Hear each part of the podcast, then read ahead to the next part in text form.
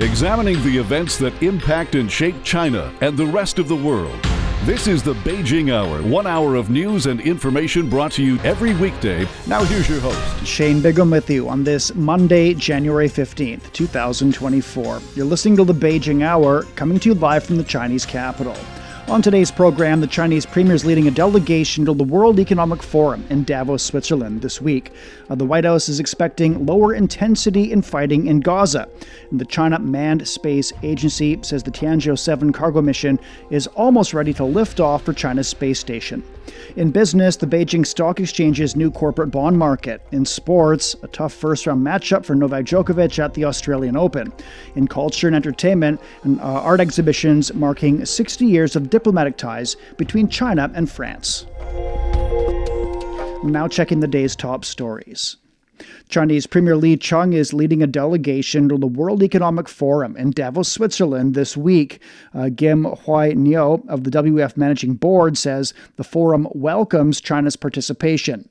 I think we stand a much better chance of addressing global problems and challenges with China's active engagement, right? Uh, and this scope for innovation in policy, scope for innovation in technology, innovation in solutions, business models, is something that uh, we hope uh, and we, we believe that China will be able to actively contribute to, right? Uh, and, uh, and be part of the solution process. Uh, and more importantly, to focus on solutions and partnerships. The managing director for the WEF Center for Nature and Climate also says the perspectives that Chinese leaders and businesses can offer will help the global community come together to solve issues such as the supply and value chains and climate.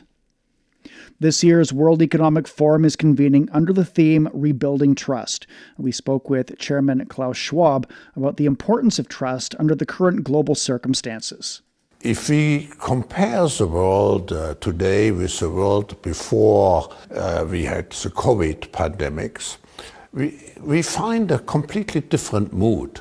First, um, uh, the world has become very fearful, um, very fragmented, of course.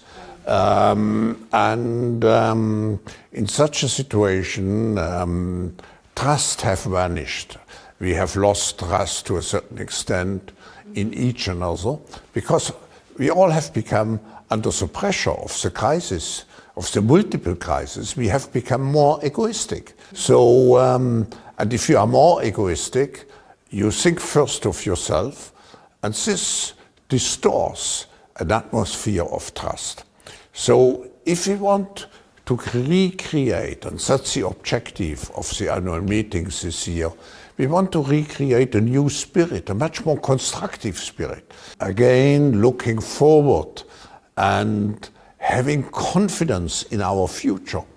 And that's the reason why we have uh, chosen this uh, theme um, rebuilding trust. The WEF chairman also says they've set an early date for this year's gathering to leave room for planning.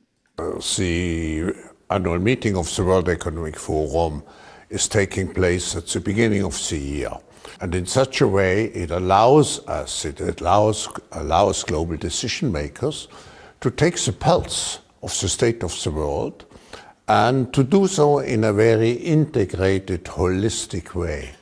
And afterwards, also to look for common ground and, if possible, to find some solutions for the numerous problems we have today.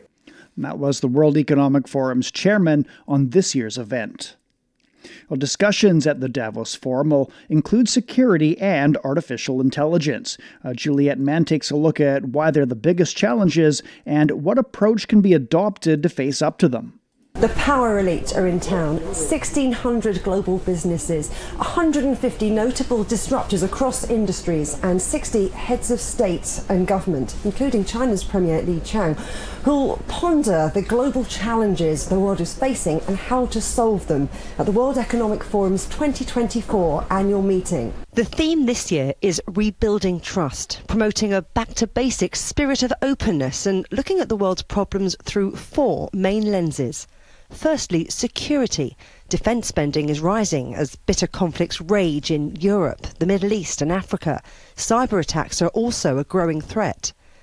Next, economic growth and jobs? How can a decade of sluggishness be avoided? And can we harness artificial intelligence to benefit all? How should we balance the need for regulation as well as innovation for societal good? Lastly, climate change. How can we develop a carbon neutral world by 2050? If that all sounds a bit heavy, it's because the global risks outlook is gloomy. Last year, the buzzword was polycrisis. Lots of tensions all coming together from environmental degradation, global conflicts, and economic stress. Not much has changed since then, according to the World Economic Forum. They liken it to a big bowl of spaghetti, of complex and intertwined risks. And if you try and tug at a bit of it, it's so slippery, everything moves around. You don't know where to start. So you need a strategy and you need people to build momentum. So the way the program and the way the annual meeting will move and evolve over the course of the next week uh, will be to focus a lot on solutions to really get the leaders both from the public and the private sector come together and what we had noticed on our side is for far too long, people have focused a lot on the diagnosis of the problems. Um, and that's something which we want to change, and that's the narrative which we want to kind of take forward. The second front of it is to provide leaders with the right insights. Because if you are to take a decision, if you are to take uh, move towards solutions, you need to have the right insights, you need to have the right foresight for, uh, foresight for it as well. And that was a look at the main agenda on this year's uh, Davos Forum in Switzerland. Chinese Foreign Minister Wang Yi has signed a, a plan on further committing the China Egypt Comprehensive Strategic Partnership during his visit in Cairo. Uh, during the first stop of Wang's four nation Africa tour, the senior Chinese diplomat also discussed the situation in Gaza and China's ties with the Arab world with Egyptian and Arab officials. Adel Al Maruki has more from Cairo. Egypt was the first stop in Chinese Foreign Minister Wang Yi's Africa tour. He held talks with Egyptian President Abdel Fattah el-Sisi. Wang delivered a congratulatory message from Chinese President Xi Jinping to el-Sisi following his re-election last month. The Chinese diplomat reiterated China's commitment to support Egypt's developmental aspirations. China and Chinese companies have through the past 10 years had their great participation in Egypt's development efforts. We value what China has achieved in development. It is a role model for developing countries for work and political will to progress and develop. We look forward to benefiting from the Chinese model. The fields of cooperation between us are numerous. Egypt once again reaffirmed its commitment to the One China principle, as well as cooperating with China in resolving regional crises. The war in Gaza topped the talks between the two foreign ministers. We are working with Arab and Islamic countries to cease the fire and fighting. The Palestinian crisis has lasted for 76 years. This is a historic injustice that should not continue any longer. A ceasefire and an end of fighting must be reached as soon as possible. That is an ultimate priority that surpasses any other considerations. Ensuring the flow of aid is an ethical commitment that cannot be postponed. The resolutions regarding the aid to Gaza issued by the Security Council must be implemented. According to the two foreign ministers, lasting peace in the Middle East must be through the creation of an independent Palestinian state. Wang and Shukri said that the international community must endorse a time plan to reach that goal. Palestine too topped the talks with the Secretary General of the Arab League Ahmed Abul Gheit. Wang's last official meeting in Cairo also discussed means to expand the China Arab Cooperation Forum so that it can be a platform to support development in the region. Wang Yi's visit saw China and Egypt commit to boosting their bilateral relations throughout the next five years. The two foreign ministers have signed the executive program that will guide the two countries' comprehensive strategic partnership until 2028. That was Adel Al Maruki on the Chinese foreign minister's visit to Egypt. Well, the next leg of Wang Yi's tour is in Tunisia. China and the North African country marked 60 years of diplomatic relations last week. A vlogger from Tunisia has shared his observations on the relationship between China and the North African country. Uh, Daya Nemri is working in Hangzhou, and he said many companies are benefiting from the growing relations between China and Tunisia. Multiple companies from the export and import field rely on this relationship to keep their business going. And uh, for decades, it's easy to find local products, let's say from Tunisia, uh, in China. Like you don't need to get on any website to order anything from China to get it to Tunisia and vice versa. It's it's been always easy and we have local markets where you can uh, go and, and find Chinese products. And here in China too, you can go and, and find products that are from actually Tunisian. Uh, the Tunisian government's implemented a visa free policy for Chinese individuals or groups traveling to Tunisia since October. Anemri expressed his hope for closer exchanges and better understanding between the people.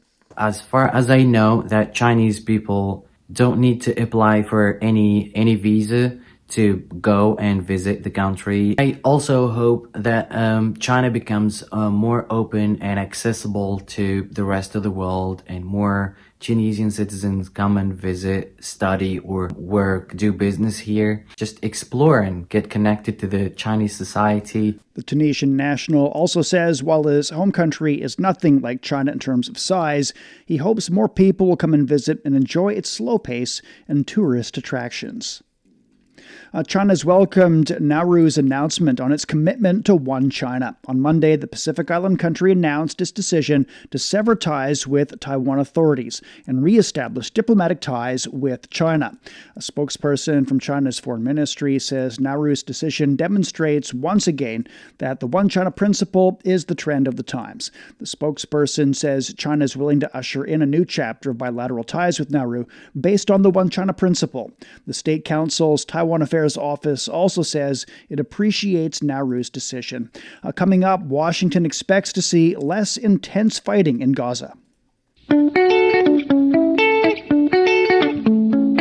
Ever wondered what's actually going on in Africa through the perspective of an African?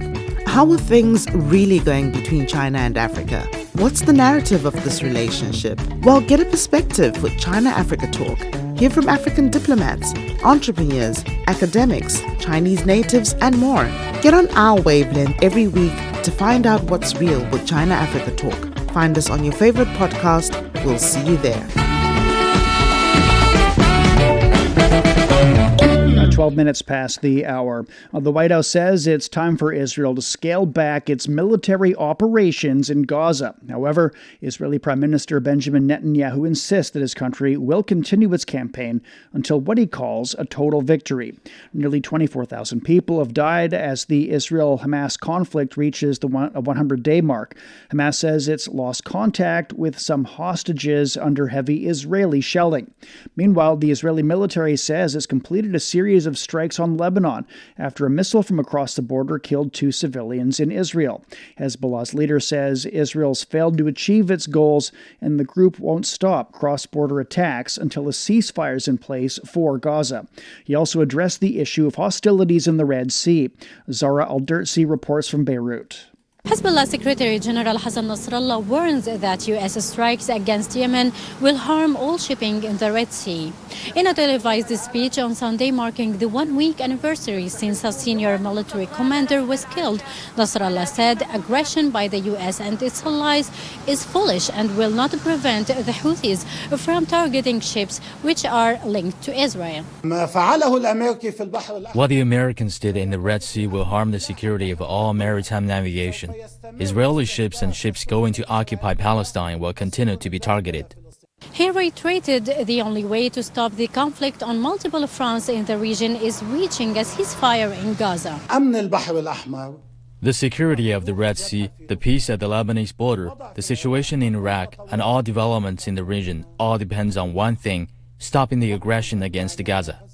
Nasrallah announced Hezbollah's readiness for war if the southern front did not calm down. He had previously warned during a speech last week the fighting would be without ceilings or rules, warning Israel of the consequences of waging a war against Lebanon.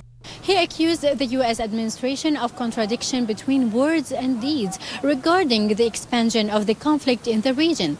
Well, the U.S. Uh, tried to uh, send threats against Lebanon, warning of uh, imminent Israeli uh, escalation. However, the response of Hezbollah was that we are not afraid of uh, uh, such an escalation. We have all the means to defend Lebanon, to uh, retaliate and to inflict heavy injuries and casualties on the Israelis, especially that uh, the resistance in Lebanon is much stronger than the resistance in Gaza. During his speech, Nasrallah said the Israeli army was unable to achieve any of its declared or undeclared goals in Gaza. He said intimidation is of no use. He added that Israel is the one which should fear war and be scared. That was Zara Alderzi in Beirut. A severe weather in the United States is a cause for concern in Iowa ahead of the first voting event of the presidential election. Snow and prolonged freezing temperatures over the weekend have hampered or forced the cancellation of some campaign events. The National Weather Service has warned of life threatening wind chills. The latest poll suggests that former President Donald Trump will win the state as Republican candidates deliver the final push of their campaigns. Uh, Dan Williams reports from Des Moines. After months on the campaign trail, crisscrossing the tiny but significant US state of Iowa, it all comes down to this. The first much. vote wow. in this year's presidential election will be cast in Monday evening's Iowa caucuses. It will provide an indication as to who voters want as the Republican presidential candidate. Former President Donald Trump is the front runner. But Florida Governor Ron DeSantis and South Carolina's former Governor Nikki Haley are both hopeful of an upset and soon the Iowa public will have its say. The first person that I went to listen to was Nikki Haley. I immediately felt very confident and comfortable with her, and every day since then, she has convinced me she's a fresh voice. It's going to be DeSantis or it's going to be Haley. Okay? Trump cannot do it in a general. I believe that Trump is going to um, win. The freezing winter weather has already had an impact on what was expected to be a final frantic push on the campaign trail. Trump cancelled three of the four rallies that he had planned for the weekend. The former president's campaign also continues to face a variety of legal challenges. So, after a bruising few months on the campaign trail across Iowa, the Republican presidential candidates will soon find out whether their message has resonated with voters. But the Iowa caucuses are more than simply who gets the most votes. The latest poll suggests Trump will win big in Iowa, but also predicts Haley will edge past DeSantis to finish second. The question of who comes in second is really important. Ron DeSantis has put all of his efforts and energy into Iowa. Um, he's crisscrossed the state. If he finishes third, he's in real trouble. Nikki Haley, in contrast, has been um, doing much better in New Hampshire, which is the state that happens after Iowa. So if she comes in second, right, she has momentum. The story becomes Donald Trump wins, that's obvious, but that the real challenge to him now is Nikki Haley. This is just the first nominating vote in a long primary season, but the pressure on the various candidates for a good showing in Iowa is already clear to see. That was Dan Williams reporting. Local media say North Korea's tested a new solid fuel hypersonic missile with intermediate range. KCNA news agency says the launch was aimed at testing the reliability of new multi stage, high thrust solid fuel engines. An intermediate range hypersonic and maneuverable warhead was also reportedly tested. Pyongyang says the test did not pose a security threat to neighboring countries. At the same time, a delegation led by North Korean Foreign Minister Cho Son-hui visited Russia. The missile launch and the visit to Russia come amid growing tensions on the Korean peninsula. The growing tension follows Pyongyang's series of intercontinental ballistic missile launches, as well as its first military spy satellite. National security advisors have held a new round of discussions on a, a, formula for peace in Ukraine. They're working to help set the groundwork for Russia to join. Swiss co host of the talk said ahead of the World Economic Forum meetings that the goal is still some way off. Evangelos Sipsis has more. The president of Ukraine, Zelensky, was not there, but the Swiss federal counselor Ignazio Cassis was there. He answered a number of questions to the media, and specifically, most of those questions, there was a similar answer that Russia needs to be involved, Russia needs to be on board, and Russia needs to be taken into consideration. He pretty much said that if Moscow is not included into these talks, then peace on that region will not come. And he says that we need to take that into consideration, and we need to find a formula of discussion with and bringing them to the table in order to find a solution. Now, he's also mentioned that a number of countries that are involved in this national security advisory meeting, uh, over 83 countries are actually involved, a lot of them from the BRICS, including Brazil and Saudi Arabia. He mentioned that those countries play a significant role because simply they are uh, close to Russia, they trust each other, and they can influence them to sit down on the table. Now, he also mentioned that nor Russia, neither Ukraine uh, has any territorial concessions uh, uh from this meeting that discussed earlier,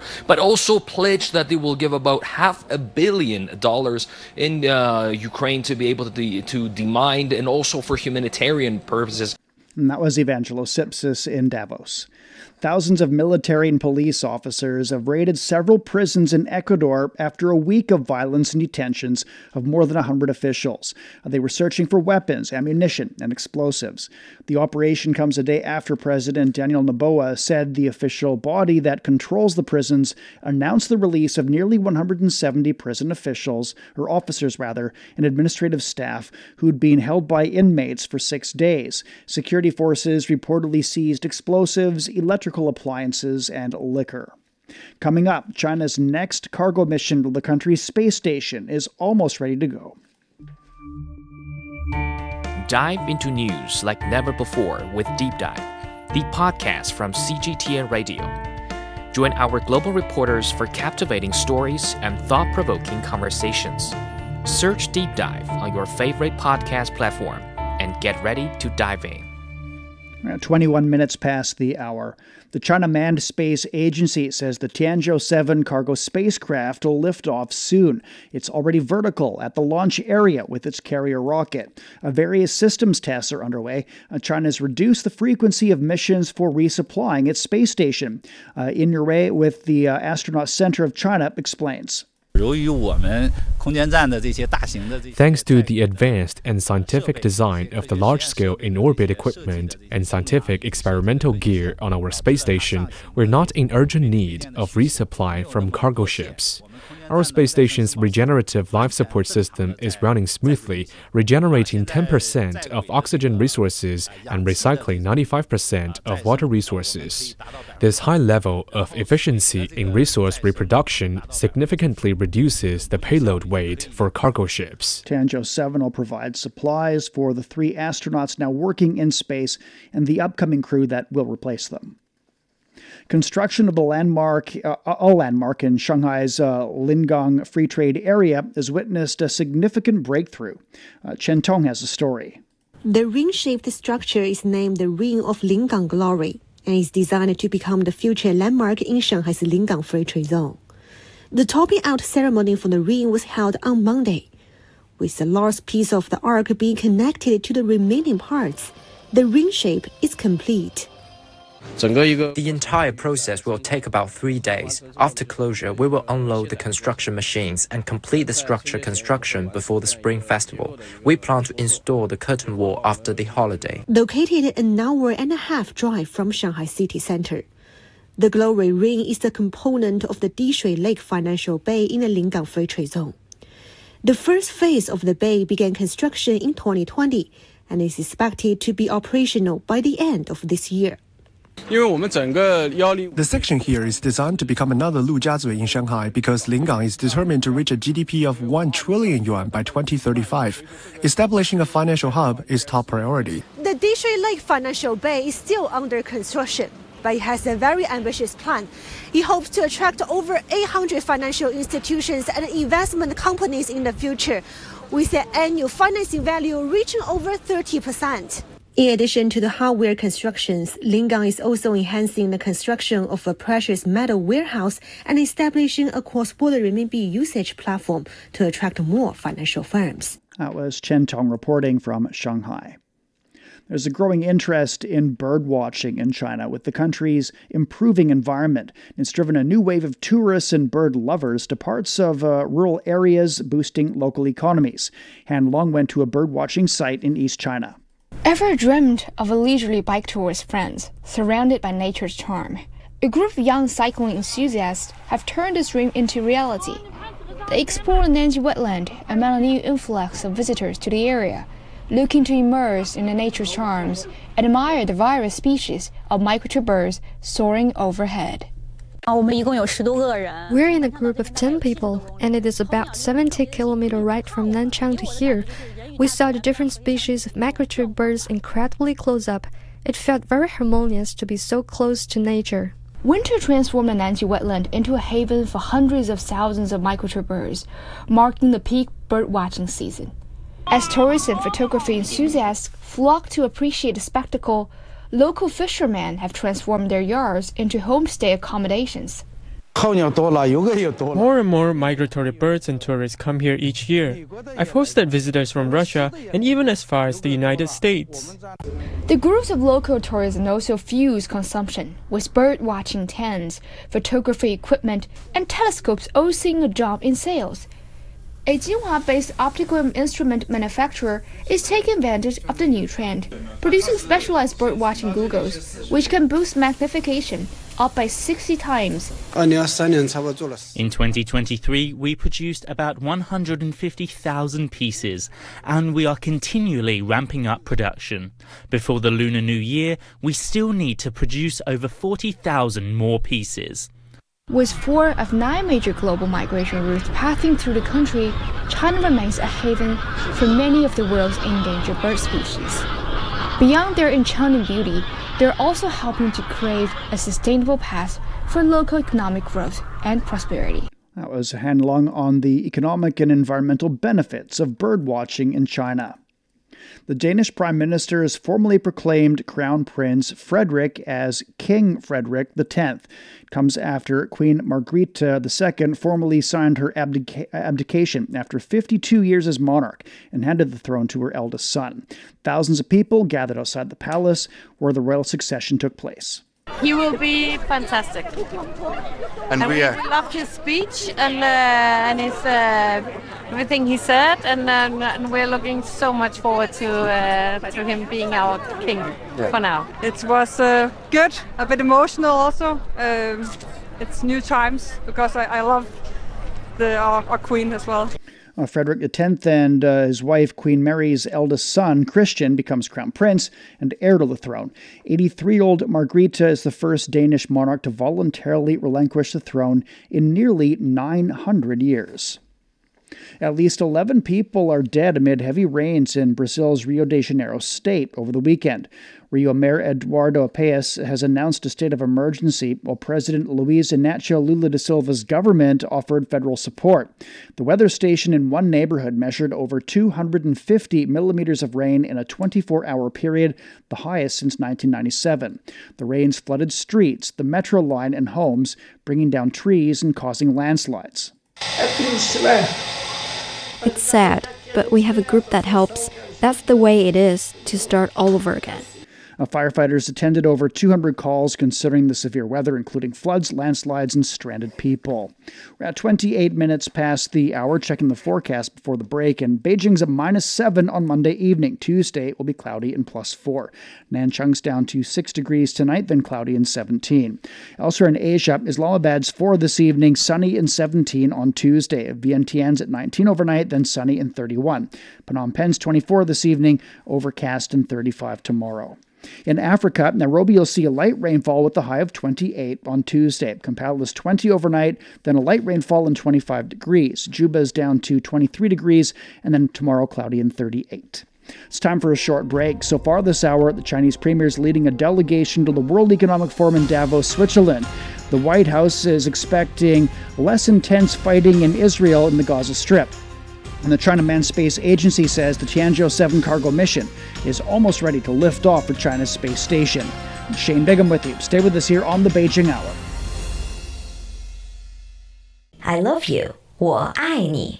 This might be the easiest way to say I love you, since there are so many other romantic expressions. No matter if you're a rookie 你好，我的中文一点点。 or a sophisticated learner, 我来北京五年了，我是本地人。 there is definitely something that will interest you.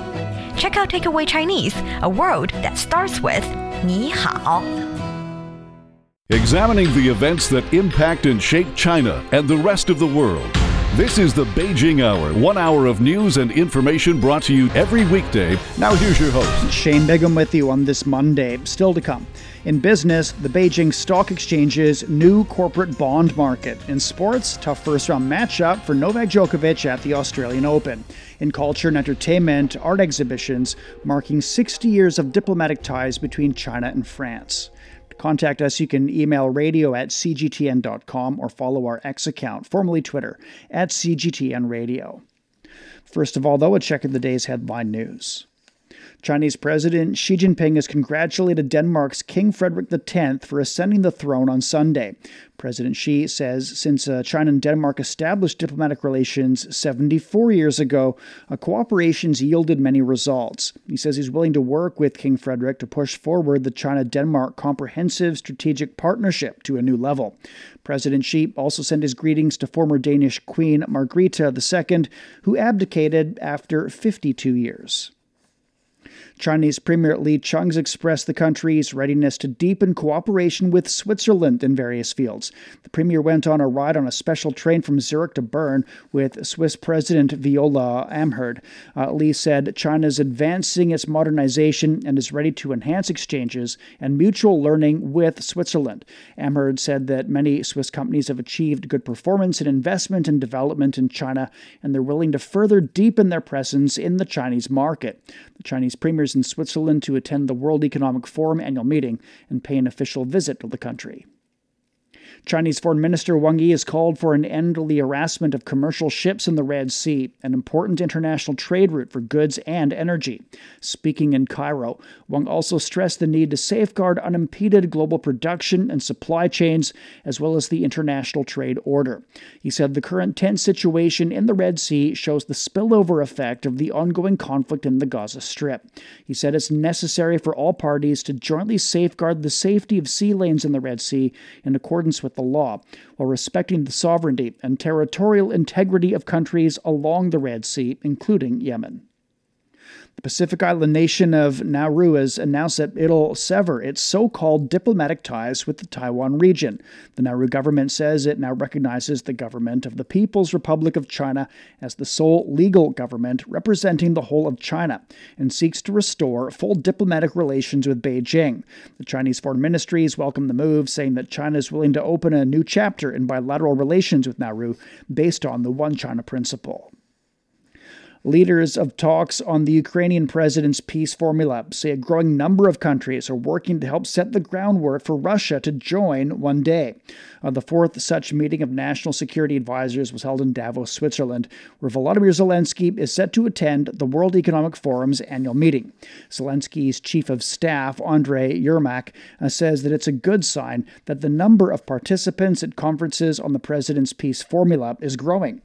It's important that uh, all the countries who is coming, they really, honestly want to participate and to help to end this war and to uh, bring the peace. But there is a different thought idea how it's possible to do, and different countries have the different experience. Uh, Zelensky's presented a 10 point peace formula that seeks the expulsion of all Russian forces from Ukraine and accountability for war crimes. Russia's rejected such ideas. Many parts of the United States suffered a winter storm over the Martin Luther King Jr. holiday weekend. Meteorological authorities say an Arctic blast from Canada caused temperatures to plummet across areas from the northwest all the way into the Rust Belt. A powerful blizzard has pulled the, or put the brakes on the political campaigning in Iowa as Republicans vying for the 2024 presidential candidacy canceled events due to the weather conditions. Some residents say they find it hard to make it to the caucus sites. If there was significant ice, I would have some difficulty getting there. Um, that's the thing that'll, you know, throw you up, up the curb, uh, make it so that you can't go. Although I do have a, a better car for the weather now. I had a rear wheel drive for a while, and that was terrible. You know, can't go up the hill. Um, but a lot of people have vehicles that would deal with that. You just have to go slow and steady. Authorities say wind chills are expected across Iowa at least until Tuesday. Extreme weather events also impacted the Midwest, the Pacific Northwest, and uh, parts of the Northeast. Snow, ice, and strong winds have downed trees and cut power to hundreds of thousands of customers. Uh, the NFL also postponed the games between the Pittsburgh Steelers and the Buffalo Bills on Sunday due to an unexpected blizzard. This is Shane Bigham in the Chinese capital. Coming up in business, the Beijing Stock Exchange's new corporate bond market. Discover the realities and responses to our changing climate with Climate Watch. Uncover critical issues such as the Masai Mara's disrupted wildebeest migration and the drop in the Panama Canal's water levels. Delve into solutions for a sustainable future. Tune in to Climate Watch on your favorite podcast platform become more eco conscious, and take action to protect our planet. 36 past the hour. Turning to business and starting with the Chinese mainland markets, which closed mixed on Monday. Wang Yin has more. Let's start with the mainland stocks. And mainland stocks and bonds struggled for direction today after the People's Bank of China surprised the markets by leaving the interest rate unchanged. The Shanghai Composite Index gained 0.15%, while the Shenzhen Component Index lost 0.36%, recouping some losses from last week. And the CSI 300 Index was down 0.1% at the close after dropping as much as 0.7% earlier in the day. Shares of new energy companies were down 1.5% and defense stocks lost 2.4%. Shares in tourism firms jumped 2.6%. Meanwhile, shares of Harmony OS concept rebounded strongly as Huawei is set to launch Harmony OS next this Thursday in Shenzhen.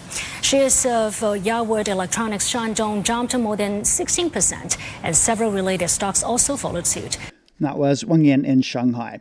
In Hong Kong, the Hang Seng Index dropped nearly two tenths of a percent. In Japan, the Nikkei gained more than nine tenths of a percent. The Beijing Stock Exchange's corporate bond markets officially open for trading. On the first day, three corporate bonds were listed on that exchange, with a, total issuance of nearly 2.5 billion yuan, or roughly 349 million US dollars. Uh, so far, the Beijing Stock Exchange has formed a basic bond product system, including central government bonds, local government bonds, corporate bonds, sci tech innovation bonds, and green bonds. And according to the Beijing Stock Exchange, it'll further enrich the market product system and strengthen market supervision to promote the high quality development of the bond market. Industry data shows that China maintained its top position in the global shipbuilding market in 2023, with strong growth in uh, both output and new orders. The country's shipbuilding output climbed nearly 12% to surpass 42 million deadweight tons, and accounting for more than 50% of the world's total. New orders surged more than 56% to over 71 million deadweight tons, uh, taking up more than 66% of the global total. And for more on the country's shipbuilding shipbuilding industry, Lily Liu spoke with Liu Zhiqin, senior fellow at Renmin University. Mr. Liu, so China has become the only country in the world to achieve comprehensive growth in all those three key indicators that is output, new orders, and orders on hand. What are the implications of this for China's shipbuilding industry moving forward? I should say in the past 40 years, China's shipbuilding industry has been well developed from the last position to the the number one, that is the strongest shipbuilding country in the world. As we know that uh, especially along the automobile industry uh, uh, development, now the shipbuilding is becoming more uh, a key uh, element in supporting the uh, automobile industry. So as we know, the new ships, for instance, the, the row on row of ships are still the major the suppliers for or deliver the vehicles to different uh, areas and continents. So in this way, we show that uh, this shipbuilding capability can tell the whole global market that what is China, what China can do. China is the only country that, that they can do everything what they want, what the global market is willing China to do. Just as the good answer to the high official of the Davos uh, Forum, the high official he asked, because the world, the global has uh, questions or the doubt whether China can really master the challenges we meet. Now the, the answer is clear that China is the major supply chain and also major supply in all over uh, the uh, field. So we can master all challenges what we are facing. Well, Mr. Liu, that China holds about 23% of the world's shipbuilding patents. How is that contributing to the global shipbuilding industry? As when at the very beginning of the shipbuilding, I remember that China's shipbuilding patent is only 5% of the global uh, list. Now this is already 23. This is a, a long time effort that China's shipbuilding engineers and scientists they have to try to get the result. But in my opinion, that 30% uh, of the total uh, uh, patent list of the global market should be our next target. Only by doing so that China can make a greater contribution to support the uh, world and the globalization, especially in the shipbuilding. As when the shipbuilding is a comprehensive capability, shows and reflects a comprehensive strength in technical, in science, and, and in engineering. that was Liu Zhiqin, senior fellow at Renmin University, talking about China's shipbuilding industry. Overseas warehouses are serving as new channels for Chinese exporters to reach global consumers in an efficient and low cost manner. According to official statistics, more than 60 companies in Ningbo, Zhejiang province, are operating over 210 overseas warehouses in 22 countries, which cover a total area of over 3.4 million square meters. The Ningbo Discovery International Logistics Company built three new warehouses in the United States last year, covering an area of 55,000 square meters, the new bases increased the company's overseas warehouse capacity to over 200,000 square meters. Uh, president of the company, Xu Guanghui, says the new platforms greatly help the company improve its work efficiency and lower costs. Traditional logistics requires coordination and in person contact among different departments, and sometimes among different companies. But now, data analysis helps us free from troubles and greatly enhances our efficiency. Based on scientific data analysis, we tell the customers how to stock up. This can reduce their costs in different links. By updating uh, data about overseas warehouses in real time, the system connects all links of the cross border e commerce supply chain on a single platform. Uh, based on data analysis, customer service teams can carry out intelligent warehouse distribution and help customers make more targeted product planning. Nanjing in eastern China led the way in the country last year for clearing exports covered by the Regional Comprehensive Economic Partnership Agreement on certificates of origin. More than 33 billion yuan, or roughly 4, uh, 4.6 billion US dollars of goods, were stamped through Nanjing Customs under that agreement. Goods with an RCEP certificate of origin receive preferential treatment when they're exported to other member countries. The certificates issued by Nanjing Customs last year mainly covered goods like clothing, chemicals, and plastics. With the escalating tensions in the Red Sea and the Gaza Strip, Jordan's import and export trade and supply chains have been greatly affected. Uh, Aqaba, the only seaport in Jordan, has been hit hard. According to estimates from Jordanian authorities, the transportation costs of goods imported from Southeast Asia have increased by around 160 to 170 percent, and the transportation costs of goods imported from North America and Europe have also uh, also risen uh, by 60 to 100 percent. Mohammed Kawas- uh, Kawazmi with the Jordan Chamber of Commerce says uh, the price of shipping goods through the Aqaba port has become expensive due to various reasons. The current quick alternative is to use ports in the Gulf countries, including ports in places like Dubai and others. But the problem is that the cost of land transportation is also very high, and even in the Gulf, the price of sea transportation is higher than before. In addition, with more countries to pass through along the route, the cost of land transportation will also increase. Uh, Kawazmi also says if uh, the tensions in the Red Sea continue, it may trigger inflation and other consequences affecting the country's pillar industries, including tourism. Well, Chinese automakers sold a record number of cars in Russia last year, accounting for almost half of the country's auto market. According to a report released by uh, Auto, uh, the 550 3,000 Chinese cars sold in Russia represent a surge from 17% to 49% of the Russian market. Last year, Russia imported 30 Chinese car brands. Among the most popular were Haval, Chery, and Geely. Experts say that sales of Chinese cars in Russia will further increase this year, uh, with Chang'an, Haval, and Chery projected to sell nearly 600,000 vehicles in total. You're listening to the Beijing Hour. Coming up in sports, a tough first round matchup for Novak Djokovic at the Australian Open. Sideline Story brings you all things sports related. The hottest topics, latest events, juiciest stories, all with a very personal take. Subscribe to Sideline Story Podcast for heated sports discussions covering events that are happening in China and around the world. 46 past the hour now. Turning to sports, and here's Yang Guang. Thank you, Shane. In tennis, Croatian teenager Dino Prižmić gave Novak Djokovic a big scare in the opening round of the Australian Open.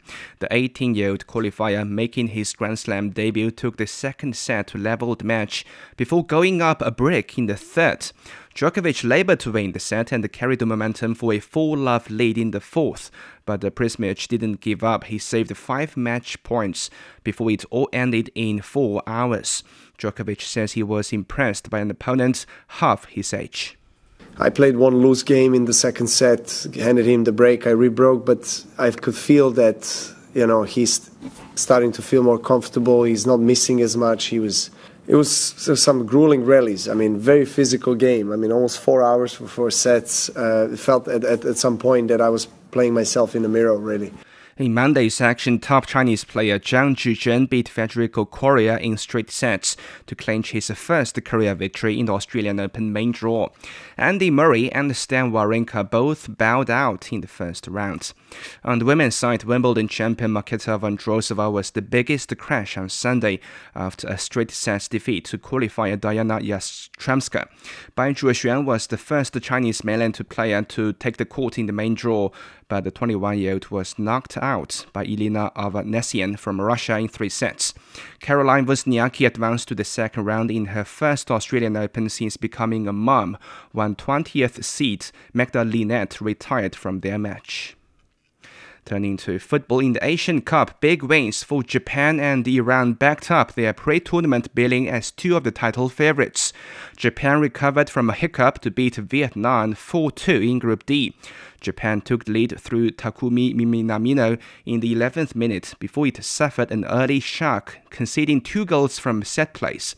But the four-time champion quickly regained the lead with two goals in four minutes before the break. Japanese coach Hajime Moriyasu says the roller coaster first half was a wake up call for his team. I think those who have high expectations for the Japanese national team expect us to dominate our opponents and win. But I think the first half of the battle showed that competitions in Asia is not that easy. Meantime, Iran beat Palestine 4 1 in Group C. A moment of silence was held before Sunday's match in memory of the lives lost in the conflict in Gaza. The loudest cheers of the game came when Palestinian player Tamer Seyam pulled a goal back in the first half. The Hong Kong football team lost 3 1 against the UAE. In the Africa Cup of Nations, Mohamed Salah and Victor Osimhen endured a difficult start to this tournament as Sunday turned out into a day for the underdog. Salah needed to score a late penalty to spare Egypt some embarrassment by drawing 2-all against Mozambique. Osimhen was unable to lift Nigeria to a winning start as the Super Eagles were held to 1-all by Equatorial Guinea in their opening game. Four-time champion Ghana conceded in the injury time to lose 2-1 to Cape Verde, maintaining the small Atlantic island nation's record of never losing its opening Africa Cup game. In European football, Vinicius Jr. scored a hat trick and led Real Madrid for to a 4 1 rout of Barcelona and the Spanish Super Cup trophy in Saudi Arabia. Vinicius scored his three goals in the first half as Real lifted its first trophy of the season. The victory added to Madrid's momentum as Carlo Ancelotti's team remains unbeaten in 21 consecutive games in all competitions. We deserve to win. We started very well. We made the best of our players in the beginning of the game. Vinicius was extraordinary and played an extraordinary game. But after that, it was a whole different game where Barcelona took control of the ball and took their chances. We struggled to take it back. Rodrygo also scored for Madrid, which now has 13 Super Cup trophies, one less than Barca. Tottenham came from behind twice to draw 2 all at Manchester United in the Premier League. Rasmus Højlund scored an early goal and assisted another, but Richarlison and Rodrigo Bentancur scored in each half to level for the Spurs. British billionaire Jim Ratcliffe attended his first match since agreeing a deal for a partial takeover at Old Trafford. United has won only one of the past six league games, but manager Erik ten Hag says he saw positive signs about his team. I think we scored some of two great goals, and we conceded two very soft goals. Yeah, especially yeah, all the time a threat on set plays, and we should defend set plays better. And the second goal, I say, from a goal kick, we should have been quicker in the organisation, but I have seen some good spells. The two goals, but also some created some, some other chances. I think that was well played, so that pleased me the most. Meantime, Aston Villa missed a chance to go level on points with league leader Liverpool after a goalless draw at Everton in a lackluster match. In snooker, Ronnie O'Sullivan fought back to claim a record-extending eighth Masters title with a thrilling 10-7 victory over Ali Carter. O'Sullivan, already, already the youngest ever winner of the tournament, becomes the oldest ever champion too, aged 48. He trailed 6 3 in the evening session, but then reeled off seven of the next eight frames to seal his win. For the first time, the world number one has the chance to win consecutive Triple Crown events in the same season if he takes the World Championship in April. He collected his eighth UK Championship in December.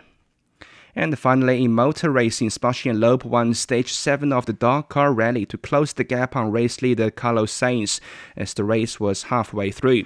The stage win was Loeb's second in a row to move the Frenchman into second place overall 19 minutes behind Sainz. Chinese driver Han Wei has decided to quit the race due to health reasons of his co-driver. In the motorcycle section, Chile's Jose uh, Ignacio Cornejo took the stage win, but American Ricky Brabec still tops the general classification. Uh, thank you very much. That was Yang Guang with sports. Coming up in culture and entertainment, art exhibitions marking 60 years of diplomatic ties between China and France. The Beijing Hour. Hello, I'm Peter Dinklage from X Men Days of Future Past. You are listening to the Beijing Hour. Hi, I'm Cathy Freeman, and you're listening to the Beijing Hour. Hi everyone, I'm Lang Lang. Welcome to the Beijing Hour. The Beijing Hour, your window to China and the world. 53 minutes past the hour. In culture and entertainment, 2024 marks the 60th anniversary of Sino French diplomatic relations and their year of culture and tourism. Galleries and programs are assisting young artists in both countries to deepen cultural ties. A newly opened exhibition in Beijing featuring handcrafted works of art serves as just one illustration. Uh, Zheng Saran spoke to the artists involved in that project. At the site of the former Sino-French University in Beijing sits an art gallery dedicated to bridging and connecting young creators since 2009. We hope Yishu 8 is more like a home and a platform for young artists. We organize art residency programs just like Ferryman to bring Chinese artists to Paris and French artists to Beijing for inspiration and creativity. The gallery started the Lauréat du Prix Award in 2019 to honor and sponsor Chinese and French artists. The gallery's latest exhibition, Semi-Logique, features metallic pieces by Han Chang, who lived and worked in France in 2022 after winning the prize. Often we see a sharp change of style after the artist complete a residency.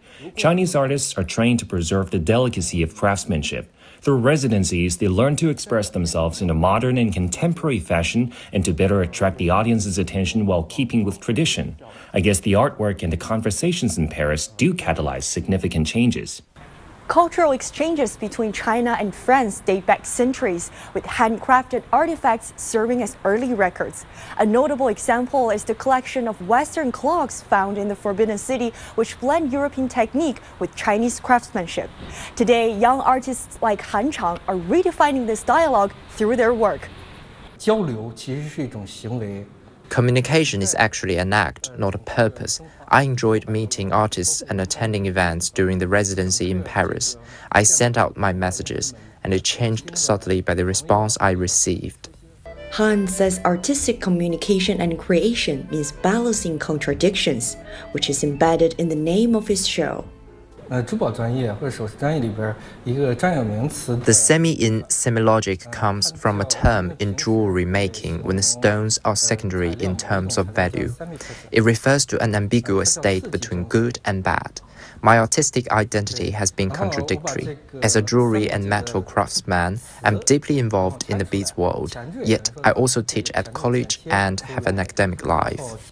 As China and France mark their sixth decade of diplomatic ties, Artists in both countries are clearly looking to balance authenticity with globalization, tradition with modernity, in the hope of fusing cultures and contributing to tomorrow's community of shared future. That was Zheng Saran on an art exhibition about China France cultural exchanges.